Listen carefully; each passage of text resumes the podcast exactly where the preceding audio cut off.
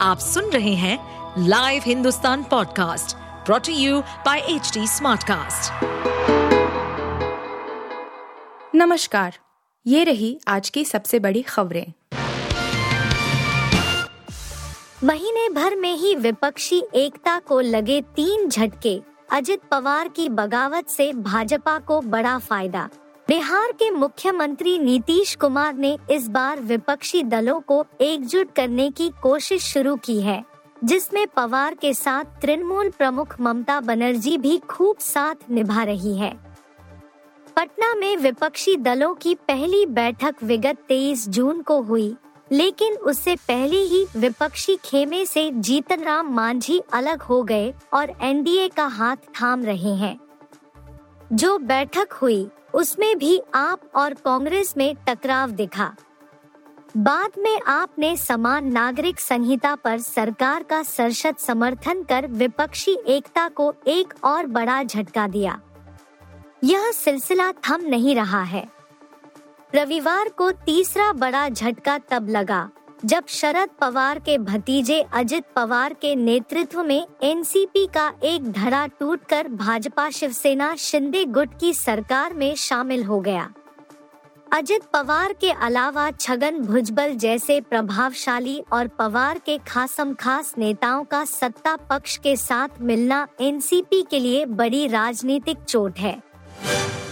NCP में अचानक नहीं हुई बगावत शरद के खिलाफ एक साल से चल रहा था गेम प्लान।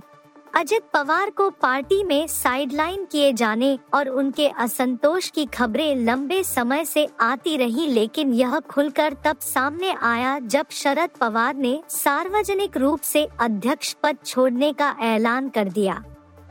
सुप्रिया सुले को कार्यकारी अध्यक्ष बनाया गया और अजित पवार को दूसरा झटका लगा। अजित एक साल से अपने चाचा और उनकी बेटी सुप्रिया सुले से पार्टी हथियाने का प्लान बना रहे थे। बीते महीने अजित पवार ने कहा था कि उन्हें नेता प्रतिपक्ष के पद से हटा दिया जाए। अजित पवार ने एक साल पहले कहा था, हमारे पास शरद पवार जैसा बड़ा नेता है, लेकिन हम सरकार नहीं बना पाए। इसलिए हमें आत्ममंथन की ज़रूरत है। बारिश के चलते सामान्य से दो डिग्री कूल रहा जून, फिर बारिश के आसार बारिश और बादलों की आवाजाही बने रहने के चलते इस बार जून सामान्य से दो डिग्री ठंडा रहा। जून में पाँच दिन ऐसे रहे हैं, जब अधिकतम तापमान सामान्य से पाँच डिग्री या उससे ज़्यादा कम रहा है। दिल्ली में मई और जून सबसे ज़्यादा गर्म और तपिश भरा रहता है। इस दौरान ऐसे भी दिन भी आते हैं, जब दिल्ली के लोगों को लू का सामना करना पड़ता है। लेकिन इस बार मौसम की मेहरबानी से दिल्ली वालों को गर्मियों से खासी राहत रही। राजधानी में रविवार को मौसम में मौजूद नमी के चलते लोग उमस भरी गर्मी से परेशान रहे। मौसम विभाग का अनुमान है कि सोमवार को कई जगहों पर बारिश हो सकती है। मोदी में एनसीपी के बागियों को मिल सकता है मौका, मंत्री परिषद की बैठक आज। सत्तारूढ़ भाजपा के शीर्ष नेतृत्व की कई दौर की बैठकों के बाद कैबिनेट में संभावित फेरबदल की चर्चाओं के बीच सोमवार को केंद्रीय मंत्री परिषद की बैठक बुलाई गई है। प्रधानमंत्री नरेंद्र मोदी इस बैठक की अध्यक्षता करेंगे। संभावना है कि नए सहयोगी दलों को भी कैबिनेट में जगह दी जा सकती है।